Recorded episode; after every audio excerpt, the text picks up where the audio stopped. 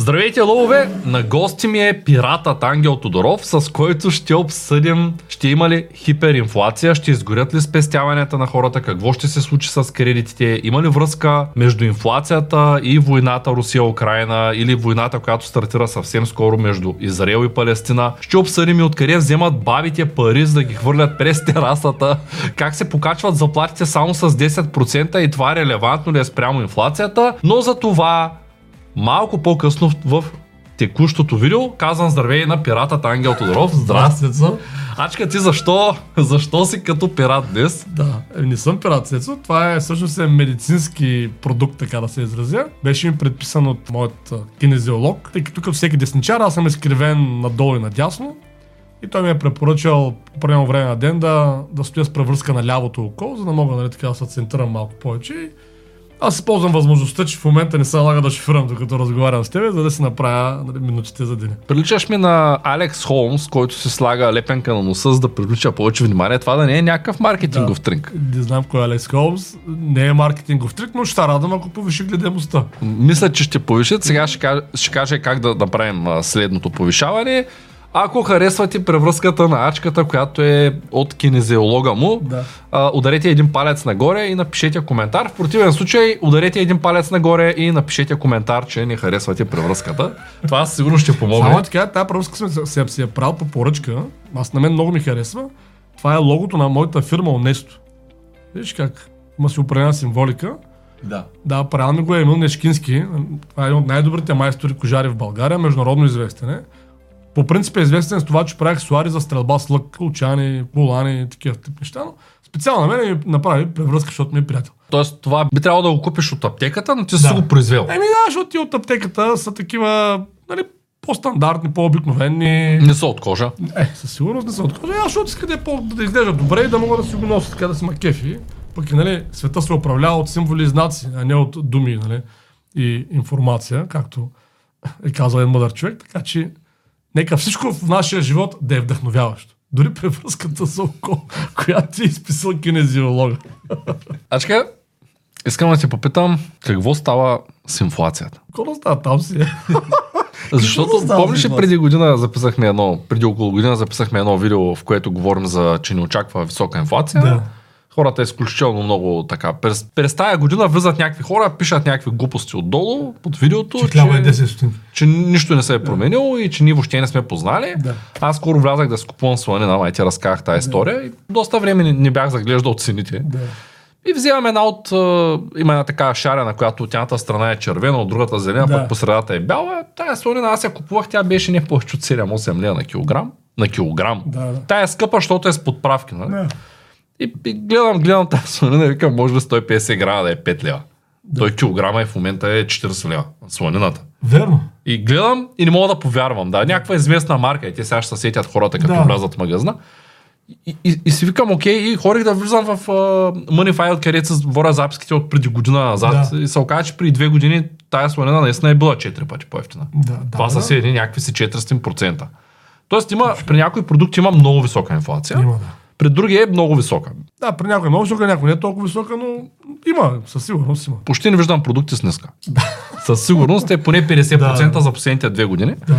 А добре, но все пак какво става с инфлацията? Ще продължи ли в същата тенденция да се движи или как го виждаш? да. Как го виждаш с едното око? С едното и с двете по един начин го виждам, 100% ще. Виж, си има, кружката си има опашка, разбираш, като, като поседиш царевица, не може да поникнат а, ябълки. Нали? То не работи така в света. Нали? Има причинно-следствени връзки. Съответно, това нарастване на паричната маса през последните 10 години с фокус върху последните 3, нали? от 21 насам, плюс намалянето на производителния капацитет на редица държави, в частност на Европа, през последните две години във връзка с нали, ситуацията около Украина и Русия, то няма какво да стане, Цецо. Паричната маса става все по-голяма, стока става все по-малко, все по-естествен път нещата се случват в посока инфлация и така, че няма какво да стане. Аз се очаквам да е също като последните години, 3-40% средно годишно. Сега разбира се, за някои хора може да е по-ниска тяхната индивидуална инфлация, зависи какво потребяваш. За някой може да е много по-висока. Примерно, естествено, бяхме говорили веднъж, че ти потребяваш много техника, а при техниката е доста висока инфлацията. Да. Сега, при някои хранителни стоки не е толкова висока инфлацията, При някои автомобили не е толкова висока. Примерно, аз ще откара, нали, на съпругата ми кара такава една Toyota семейна бус. И ние го бяхме купили, може би преди две или три години, не помня. Там някъде около пандемията, като почна. И тогава, той е, тогава бяхме купили за 80 хиляди, си спомням. В момента, какво стана, защото гледах, трябва втори бус да се вземе някакъв по-голям. И мисля, че към 120 хиляди. Нали, което е примерно 20% на година. Нали, това са 50% за 2-3 години. Аз това го говоря за ниска инфлация, на 20%. Давам пример в автомобилите, не е чак толкова висока, 20% е добре.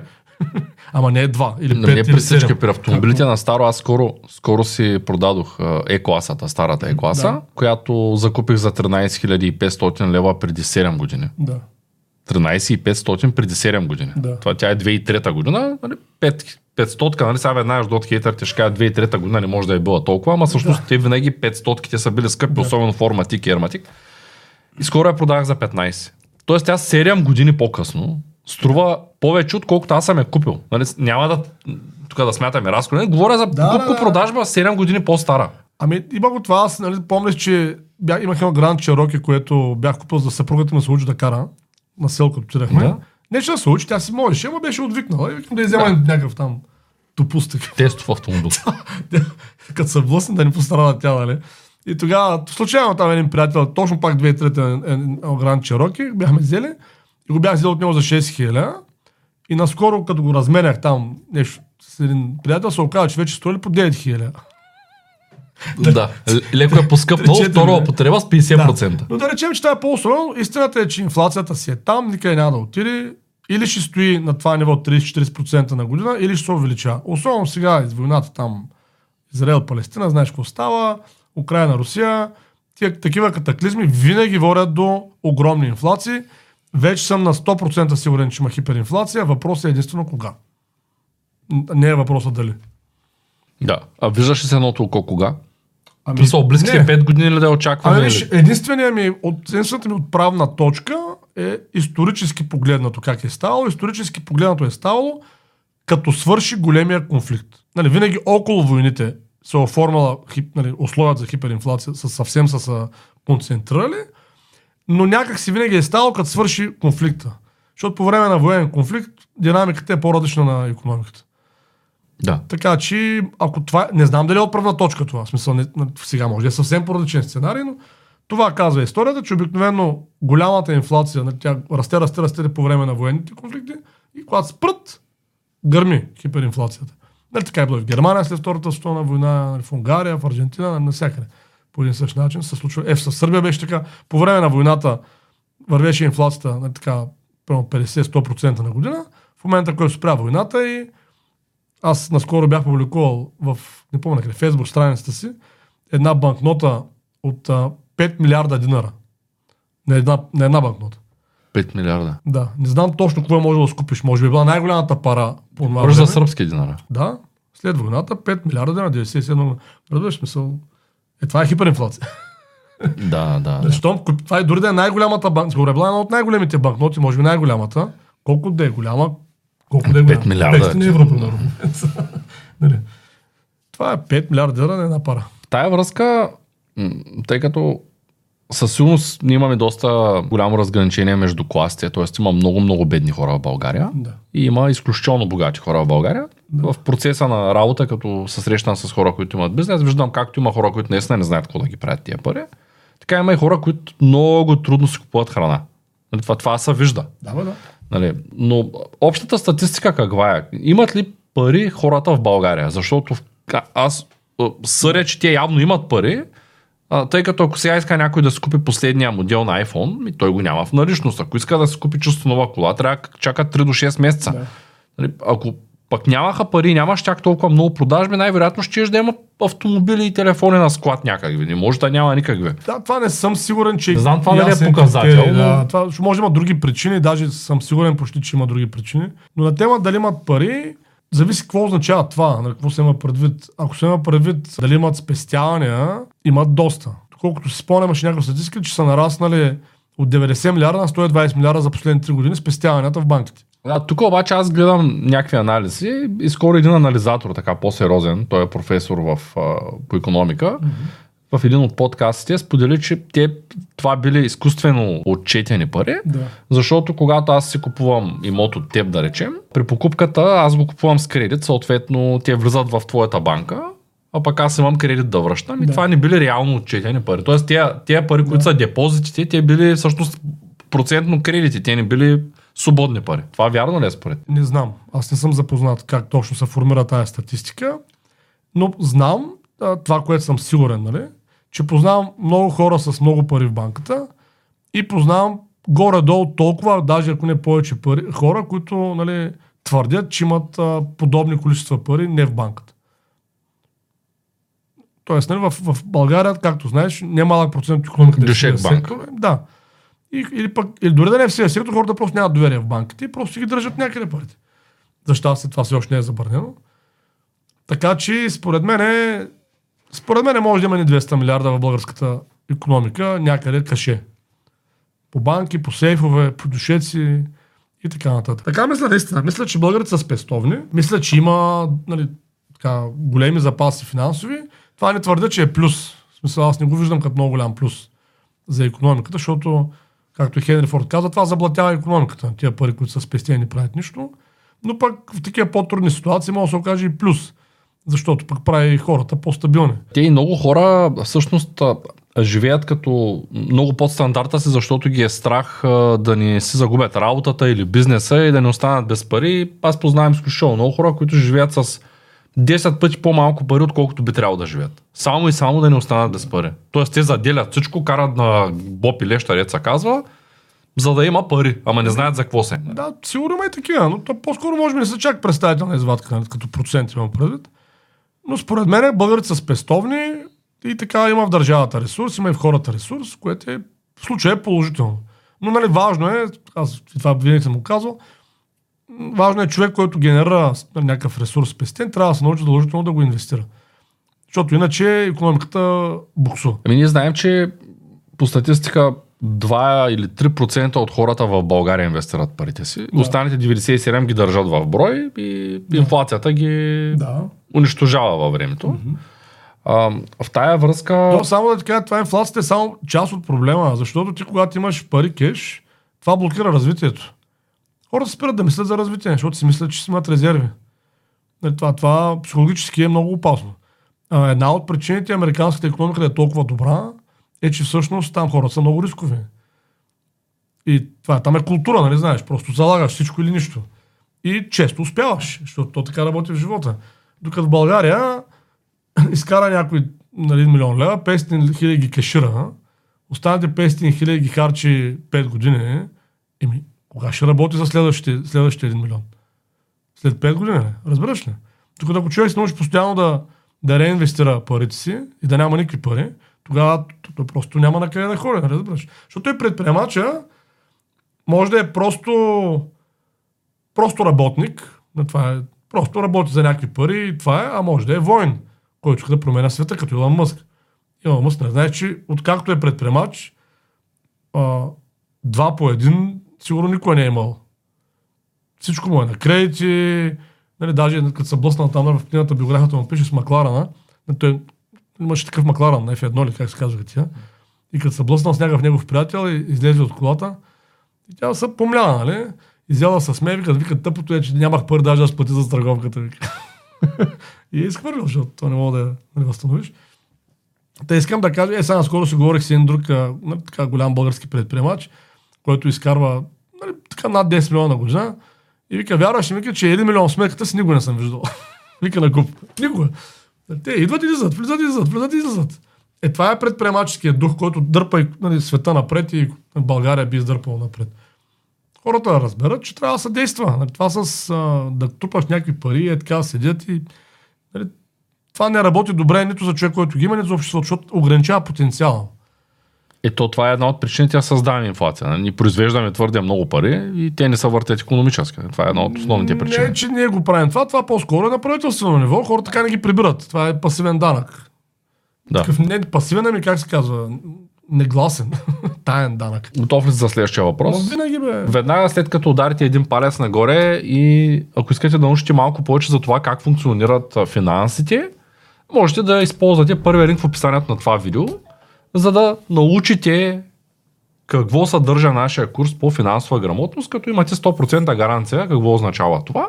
Това означава, че имате един месец след като приключите курса да решите дали курсът е бил полезен за вас. Като в процеса на обучение ще получите и безплатен консултант от Българска образователна кибернетика. Следващия ми въпрос, Ачка, е защо бабите изхвърлят парите си през терасата и откъде бабите имат толкова много пари. Всички сме чували такива истории, те, те са реални. Сега ще става една тайна, аз знам откъде идват тия пари. Обаче преди това трябва зрителите да напишат коментар финанси до дупка. Напишете финанси до дупка, за да чуем тайната. Написаха ли, ако са написали да... Да.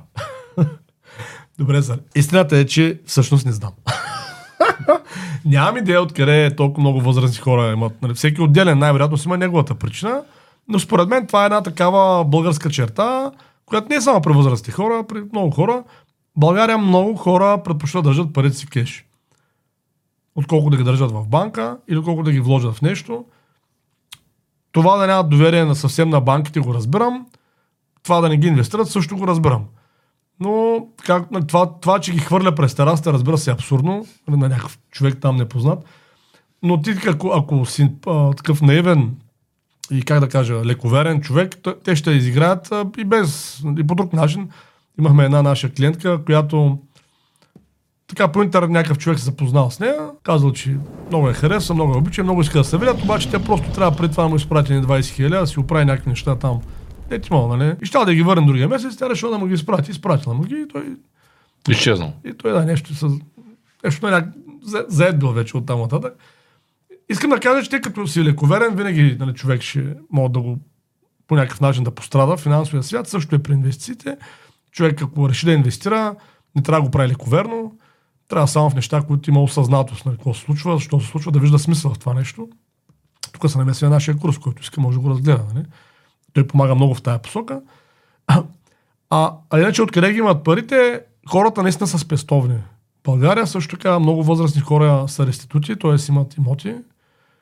А, и също така много така тия възрастни хора в активния си живот са били предприемачи, управители на заведения, те си изкарали доста пари. И просто част от тия пари се намират по домовете. И тю, през терасата. Как а, хиперинфлацията се отразява върху спестяванията на хората? И как? Всички сме чували разни истории. Както слънцето върху сладоледа.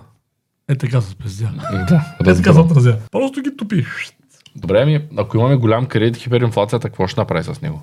Еми същото. Тоест по-добре да имаме кредит, ако ще идва хиперинфлация, а не през спестени пари. Да, по-добре. Но, нали сега, това, само с това условие, че хората в България също така имат малко не е много добра кредитна култура, в смисъл такъв те гледат кредит за щяло и не щяло. Сега малко за това имат вина и банките. Защото, нали, има реклами, кредит защото така, нали, знаеш. Да, за по-добър живот. Иди на почивка. Или за баня, нали, някакви глупости за диван. Да. Нали, Тоест, това не е много разумно от страна на банковата система, нали, банко-кредитната система. Да не говорим пък за бързите кредити. Нали? Там е пълен цирк. Какви послания има рекламни. А, съответно, не е идеята човек да се набълбука с кредити, за да си купи диван, баня, на екскурзия, да отиде или на барче. Що? Еми, защото не създава прав- правилните навици, примерно. Нали, човек трябва да ползва кредитиране, както го ползват фирмите. Само единствено за инвестиране. Нали, фирмата не тегли кредит за да на екскурзия целият персонал. Ами, си купят машини, нали, да си платят някакво обучение, нещо да направят, което да ги разви. Също трябва да прави физическото лице, ако иска да се повиши приходната част. Така, човек, това е разумно да тегли кредит за образование, за развитие, за инвестиране. И, и тогава вече подобни процеси, които се случват като инфлация и хиперинфлация, почват да работят в негова полза. Защото тя, както казахме, хиперинфлацията и нали, инфлацията са процеси, които са политически всъщност. Те не са истински економически процеси. Те са просто нали, монетарни процеси, които се контролират от различни политически структури. Като казвам политически, те могат да се наричат Федерална резервна система, Българска централна банка, Алабала, нали? Всъщност това са политически органи, които по някакъв начин въздействат върху нали, самата парична маса, върху самата економика и оттам, според мен съвсем целенасочено, създава инфлацията, за да изяжда бюджетни, за, нали, бюджетните дефицити, да ги намаля. Нали, съответно тези бюджетни дефицити. Защото, примерно, ако, давам ти пример, ако България има 10 милиона оборот на година цялата страна, от хранителни стоки, да речем, и ДДС е 20%, това са 12 милиона, нали така, стават. И 2 милиона ще влязат в бюджет. Ако има 100% инфлация, същия обем стоки ще са 20 милиона. Разбираш ли? И съответно ДДС ще е 4 милиона. И ако държавата предната година имала дефицит 2 милиона, следващата година се кара 4 милиона повече от ДДС, 2 милиона повече от ДДС, тя покрива тая дупка. И това е играта, разбираш, фокусника. Също време никой не пита откъде идват тия 2 милиона, те идват от твоя джоб. От джоба на хората. И затова казвам, че това е прикрит данък. То си е данък това. И като не знаеш как се играе играта и тацакът. ако имаш пари кеш си на игран, нали, ако имаш инвестиционни кредити си, добре ти си от страната на печеливши. Ако си направил правилния избор. Е, да, то винаги е така. Ти ако направиш грешния избор, каквото и да е, си прецакал. Ти в магазин за торти или паржоли, ако направиш грешния избор, пак не става. Ще има ли хиперинфлация? Да бе, ще има. Сега, тук да направим тази оговорка, че той никой не знае, той няма, не че никой не знае, няма такова понятие хиперинфлация, няма дефиниция за такова понятие. А можеш ли да го обясниш какво представлява това нещо? Защото аз чу, Инфлация, да. чул съм така различни истории, да речем от предното жилище, в което бях под найем, собственика е строил, строил, строил сградата, в петък е изтеглил парите за да отлее последната плоча там, покривната. Да. И каза буквално в петък, добре, че ми дадаха парите. Защото в понеделник с същите пари можех да си купя шапка. Да, точно така. Това е типична история от хиперинфлационна ситуация. А т.е. имаш пари за покрив, после имаш... чакаш 5 дни, имаш пари за шапка. Да, да. Баща ми беше тази ситуация, той имаше пари за два апартамента и накрая имаше след 3 месеца, само че пари за 3 вафли. Добре. така стана, нали? Това беше там 97 година. Така че няма дефиниция за хиперинфлация. Това е инфлация, да кажем, която е много по-голяма от обичайното и стандартното. Сега, какво значи много по-голяма от обичайното стандартно? Могат са различни неща, защото една държава, ако свикне с голяма инфлация, примерно Турция е такъв пример, те имат някаква огромна инфлация, от типа на, не знам, 60-70-80% на година, вече много време. А, ако не са лъжа, Аржентина също имат много голяма инфлация. Може да бъркаме, че не бъркам тук последните години, което означава, че ти в момент свикваш тази инфлация, защото ти хората се нагаждат. И съответно за тях хиперинфлация може да означава 1000% да скочи. За економика, в която инфлацията е 2-3%, да скочи на 100-200 за една година, може да е хиперинфлация. Да. Нали? Така че няма някаква ясна дефиниция. Въпросът е да нарасне рязко а, обесценяването на парите. И както казахме, това е типични ситуации. Се имаш, както сега в момента да речем, един апартамент, колко струва 200 хиляди, има 600 хиляди в банката, спестява с цял живот и една вафла Боровец в момента е 60 стотинки и примерно след 3 месеца една вафла Боровец струва 200 хиляди. И ти имаш 3 вафли, може да купиш 600 хиляди. Така беше, това е реалността. Знам, че много от нашите зрители не го помнят и въобще не са били родени, може по това време, но така беше. Това е истина. и това може да се случи пак и под някаква форма ще се случи пак. Не казвам, че са същите параметрите, не казвам, че сценария ще е същия, но в момента вече в трета, четвърта година очевидно сме в този сценарий. По-малко, Просто се случва по, по-етапно се случва да, в момента. То, то вижте, винаги целта е да случва по-етапно. Той никой от политиците не иска да става рязко, защото ако стане рязко, нали, свалят ги от власт, нещо. Става революция. Бият ги, убиват ги, нали, става проблем за тях. Те не искат да е рязко, те искат да е постепенно. Просто това е, как да кажа, това е като а, нали, тръгва, примерно през това е Мерцедес, пускаме го по надолу ще го държим двамата отзаде. И искаме бавничко да го пускаме. Разбираш ли? Да. Обаче той тежи. и в някакъв момент може да го изтървем, разбираш ли? Той, и той да тръгне. И той тръгва бързо вече надолу и вече става неконтролируем процес. Същото е с инфлация, такива инфлация. Те, те, те, държат инфлация, те дърпат така, нали, да, с различни техники, за да не стане прекалено голяма, ама в един момент мога го изтървеш просто и то вече тръгва неконтролируемо, неконтролируемо напред. Така че ще видим, нали, но натам вървят нещата, за съжаление. Свързана ли е инфлацията с войните, които в момента... Виж, не пряко, защото тя причините са съвсем различни. Тя е подготвена отдавната инфлация по много начини. Тоест, съвсем съзнателно са подготвени условията от властимащите по света, за, горе за западния свят на основно, да, да, да може, защото западният свят е изключително задлъжнял Цецо. И като правителства, и като корпорации, и като всички лица. И това не може да... Това е като запушен канал в банята ти. Разбираш ли? В един момент просто трябва да налееш някакъв тежък химикал и да го изчистиш и не те интересува. Нали? И това е също. То, толкова се е затлачило, че в един момент просто трябва да го изчистят. Хиберинфлацията има такъв оздравителен в този смисъл ефект, към високата температура. Нали? Така че, а войната е просто причина да оправдаеш защо се случва хиперинфлацията. Нали, виждаш сега, като беше войната Украина, като почна Украина и Русия войната, много тяха се оправдават полиците в цял свят, че ето заради това дигат се цените на това, на онова, заради Путин, заради Русия. Нали, инфлация, което въобще не беше вярно. То не е така. И съответно, а, сега новата война, която е Израел Палестина, още не, са, не съм чул още да я пеят тая песен, но ще почнат със сигурност. Ето, видите ли, заради тия арабския свят, палестинци, израелци, не, нефта, газа. Аз не казвам, че няма въздействие. То има, разбира се, въздействие. Въпросът е, че това е, това е следствието, не е причината. Нали, Причината е съвсем друга. Причината е, че един, едни, горе-долу един милиард човека, между другото и ние сме от този един милиард, а, последните 30 години живеха на кредит, за който кредит не са работили. За едни, ползваха ни стоки услуги, за които не са положили труд. И нямат намерение да положат труд. И в един момент не трябва да се плати тази сметка, разбираш ли? Някой трябва да плати. Това е истината в западния свят. Ние сме изключително непродуктивни. Даже в България сме добре, ама примерно иди в Франция, в Англия, те там Те не Нищо не работят. правят, разбираш ли? Да, да. Там са колони. колони. До ден днешен, ако няма колони, те ще умрат от глад.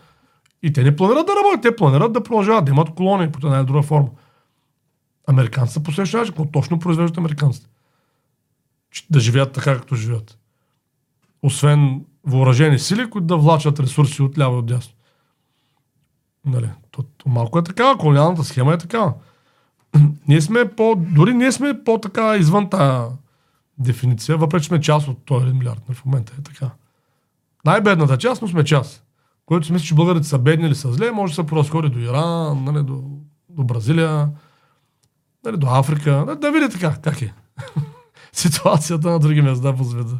Ами ние обаче обичаме да се сравняваме с тези, които са по-добре. Затова ние сме зле. Да, примерно, кои? Ми гледаме Белгия, примерно. Ние не гледаме Иран. Абе, разбира се то. Виж, то аз го разбирам. Нали, знаеш, им- чува ли за Белгийско Конго? чува ли се? Не. Еми, мога да почетеш малко, нали, кое е ставало от Белгийско Конго по времето на този крал, забравяхме ето сега техния.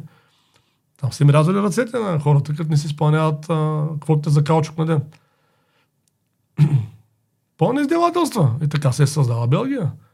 С парите от колоните. Днеска ми попадна една картинка, където за Белгия ставаше дума, само че не съм потвърдил информацията, където имаше две бели деца и едно африканче по средата в една клетка и пише, че снимката е от 960 година, където родителите са купили едно африканче да си играят с него. Да, бе, точно така, да. И после тези хора в момента идват насам и казват ми, ние ще научим на морал, на ценности, и на... Да, то има. Точно така е било. То, до, то горе до този период. При 70 години е снимка. Да, до 50-60-те години в различни държави в Европа все още е имало зоологически градини за хора. Хора. Черни, жълти. Ги гледаш. Сега животните. Не знам дали знаеш. В Швейцария, в Белгия, в Франция. Чувал съм, ама Не бе, такова е. не е потвърдено. И... Как да не е потвърдено? Това са факти, които трябва да ти потвърдят. Е, така е било, има си архиви. И съответно, нали, има една история, аз мисля, че съм разказвал, ето Махатма Ганди а, идва в Великобритания, нали, там вече става известен в Индия, водач техен политически, нали, пристига по някаква причина. И те журналисти го казват, мистер Ганди, а, какво мислите за западната цивилизация? И той вика, мисля, че е много добра идея. И журналистите вика, не, не, вие не ме разбрахте. Какво мислите за западна цивилизация? Той вика, не, не, разбрах ви. Мисля, че е много добра идея. От, глед, от гледна точка на тия, тези общества, които също са доста по-стари и древни нали, от европейските, нали, може би е добра идея. Един ден може и да има. цивилизация да се появи тук, защото тя цивилизацията е въпрос на ценности, тя не е въпрос на технологии. И всъщност в момента съвременната западна цивилизация е изключително лицемерна. Нали, с всичките плюсове, аз нали, не искам да кажа, че тя е някаква само негативна, но както н- нито пък индийската или африканска само позитивна, но въпросът е, че е доста лицемерна. И това не е докато хора, докато не си го признаем. Защото да идват някакви такива французи, белгийци, американци, четат морал как се живее, при условие, че до ден днешен в Америка живеят индианците в резервати. нали, как да ти кажа, то просто е такова смешно. Нали. Даже не е обидно, защото какво се обиждаш нали, от някакви хора, които просто са толкова арогантни, че не могат да разберат как стоят нещата в тяхната държава, пък страна да обяснят някакви други хора. А кой печели от инфлацията? Правителствата, големите корпорации, особено международните, основно те. Те печелят от инфлацията. Най-предсака на обикновения човек, тъй като тя инфлацията удря спестяванията му директно, удря директно работната му заплата, защото то е така. Тя винаги скача пет пъти по-бавно. Точно така, да. И това е начин да се намали себестоеността на продуктите също. Нали? И съответно работната му заплата удря директно и индиректно удря някои аспекти на неговия живот. Като образование, като жилище може да удари, нали? зависи. Някои други аспекти ги удря индиректно. Как да се запазим от хиперинфлация и от инфлация като цяло? Ими, виж, Каза то- вече за инвестициите. просто не трябва човек да държи пари кеш, трябва да ги вложи в нещо, което ще има стоеност след края на... Добре, На а, цикъла, аз ще изброявам активи, пък ти ще ми кажеш окей ли. Да. Злато и сребро. Металите не ги разбирам аз, защото те, имат, те нямат категорично поведение в тази ситуация, но да кажем са по-добре от нищо. Добре ли е да се инвестира в имоти, Зависи. за да запазиш парите си от Ако, инфлация? да, а, според мен да, ако се научил да ги подбираш правилно. Като казвам правилно, съотношението между найема, който можеш да вземеш и цената на имота да е правилното. Какво значи правилно? Имаме курс по професионално инвестиране в недвижими имоти, който иска да заповяда да, да, раз, да се научи. Втория линк в описанието на видеото. Да, а който не иска да кара курсове, мисля, че сме правили някакъв подкаст. Ако сме правили такъв. Много пъти. Еми, И с значи- Дамянов имаме. А, да. значи колегите да извадят тук някакъв линк на този подкаст. С- Карта отгоре, служите една карта. Да, и също така мога да препоръчам една книга, която се казва Големия залог на Майка Луис. Тя е за, за, тя е за друго, нали, за кризата от 2008 година. Но съответно, ако не я намерят в интернет, могат да ми пишат на мен, могат да ми оставят телефона на Viber да ми пишат, ако някого интересува тази книга. Мисля, че при асистентката ми излязаха някакви бройки там. Аз на време бях купил 200-300 бройки от нея, преди да се изчерпа. При тук в Шумен, мисля, че има някакви бройки. Който е интересува, ми пише на Viber да го свържа с колежката, да, дали ако има да му изпрати. Служете телефона на ачката над неговата Да. камера. Ама да пише за книгата големия залог. Нали? Да. Какво мислиш за инвестиции в крипто? Е, какво да мисля? Значи, с хазартен тип инвестиции. Е, сега днес четах, че тия NFT NFT. са загубили 95% от общата стоеност от пика, когато са били. Нормално е. Нормално, Хората да. спряха да купуват пикселизирани маймунки за по 300 хиляди долара или по 20 милиона. Виж, гледай сега, значи, според мен човек трябва да си влага парите само в неща, които разбира. А, и които имат някаква економическа логика.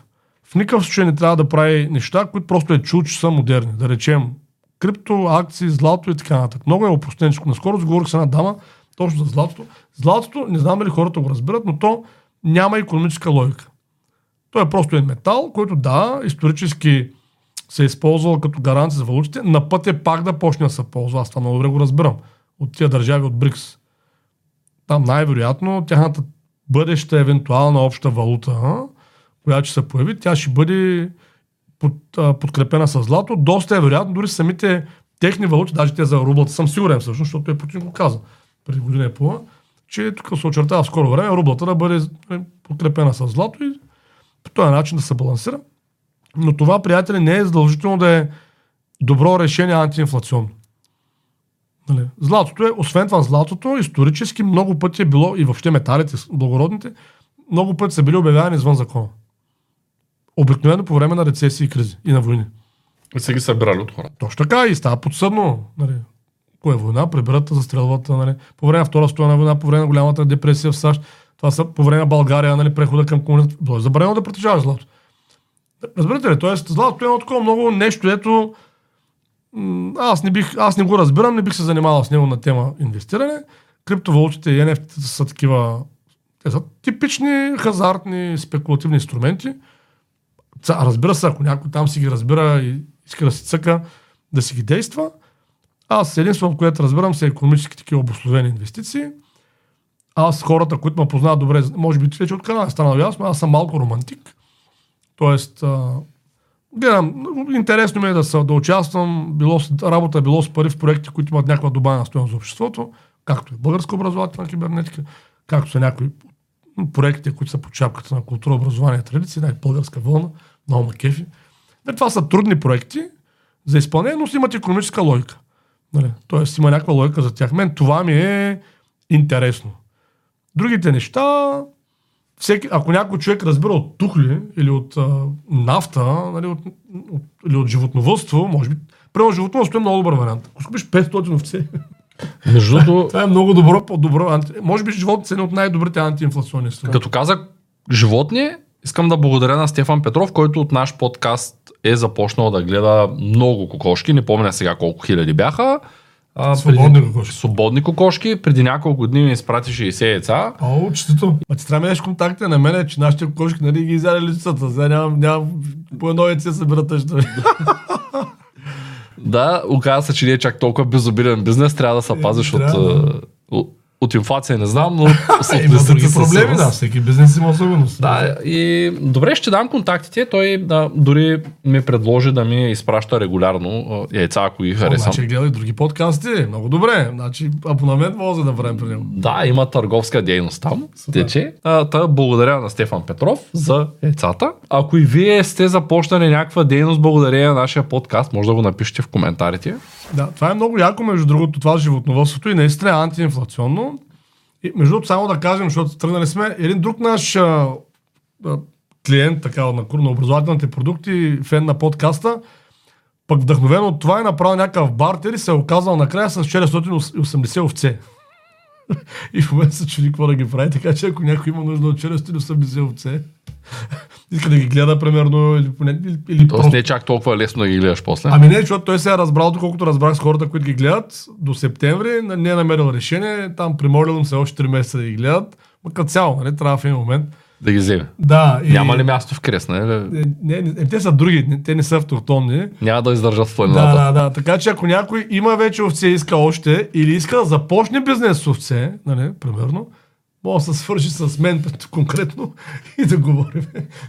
За да не иска да почне стартово си чрез 80 Като сме почнали за животните, чакай да те попитам сега. А, какво мислиш за инвестиция в консерви? Мисля, че е много добър вариант, но нали, не такава, нали, аз това с концерт, не като да изкарваш пари, а по-скоро като добра инвестиция в сигурност, нали така. А, аз съм това с храната е, нали, убеден, че всеки, който си е купил консерви миналата година е увеличил поне с 50-60% печалбата си. Да. Тоест парите, които е вложил. е, точно така, е, да. Не бе, консервите са топ, бе. Най-малкото ги е запазил от инфлация тия пари. Да, виж, то това е някакво такова комплексно. Просто някой ден, ако стане време за това, нали, знаеш, сто неща правим, но ако стане нещо, нали, някой ден може да съберат условията и да създадем такъв и ние продукт, не толкова за печалба, просто да имат хората възможност да, да се подсигурят за такива по-специфични времена. Аз силно вярвам, че човек трябва да си има един такъв запас от нали, за една-две години храна поне, според там размера на семейството. Просто в съвременните жилища няма къде да се съхраняват. Нали, повече хора живеят в апартаменти. Ти видях сега, че в новия апартамент имаш килер, между другото. Имам. Ти, ти в стария имаш И килер. и таванска стая имам. Да, докато съвременните рядко имат килери, нали, мазета рядко имат, даже май никога вече нямат мазета. И между стаите имаме 24 апартамента и 7 килерчета. Защото Да. са между етажите по едно. Да, това искам да кажа, нали, няма къде ги съхраняват. И особено ако говорим за две години, нали, това е бая продукт. И трябва някакъв комплексен про- да, продукт да се предложи. Да си я купиш, плюс някой да ти я съхранява. Това е много важно. И трябва това да е на сигурно място. Аз на времето, като а, нали, съм го мислил, първо като живеех ветрино, викам, бас, тук и да го направим, то е поле. Ако стане някакъв конфликт или нали, като в Украина, да речем, и те идват и те, нали, те намират бързо, защото ти си на пътя. Да. Нищо не можем да направиш. И съм си мислил винаги, че трябва някъде в планината да се направи това. И сега, нали, сме на път поне аз де, нали, може би и ти след това, да се преместим в планината, там където планираме се някой път ще разкажем за това, но малко по-натък да сгубим нещата. Да не говорим предварително. Да не говорим предварително, на такова място вече става идеално. Нали, да се изкопаят ни големи складове там и да се натъпчат с консерви никой не знае къде са. и да са трудно достъпни. Ами аз мисля, че изчерпахме темата. Ако имате въпроси свързани с инфлацията, не се притеснявайте да ги зададете в коментарите, защото скоро ще направим видео, в което отговаряме на вашите въпроси. Отново трябва да направим такова видео. Събрах Да, са доста въпроси. да. Ни така иначе вече не отговаряме на всички коментари, защото Нека да се получават сами дискусиите там. Ма то е най-добре така, да не се модерират, според мен, в YouTube дискусиите. Така, Така че е. е така. Какво кажеш, правим, действаме. Аз много ми харесва да ти гостувам в това студио. Даже малко ми липсва, защото сега нали, живея в Кресна, от 2-3 месеца и е, сега 7 часа съм пътувал за да дойда до Шумен. Което по-рядко се виждаме в, за тема. И ще е супер да измислим някакъв вариант, не да си говорим да снимаме в София, примерно, или нещо е такова. Аз вярвам, че в близкото бъдеще просто ще живеем на едно място. Да, то това ще стане в един момент, така че... Да, виждам, че ти малко се разочарова, като ти казах, че ще се построя къщата в Шумен, за която ме бях обещал и в канала Не, не, пред хората. Да, ще си довърша къщата, Да. която съм почнал, но това не означава, че живея там. Да, бе, точно се е. преместя. Да, да, да. Както не знам дали забелязвате, че тук от няколко предавания сме в а, ново студио. Да. Просто наложи да се преместя. Се, в, се а, премести. Да. И, и отново съм под найем.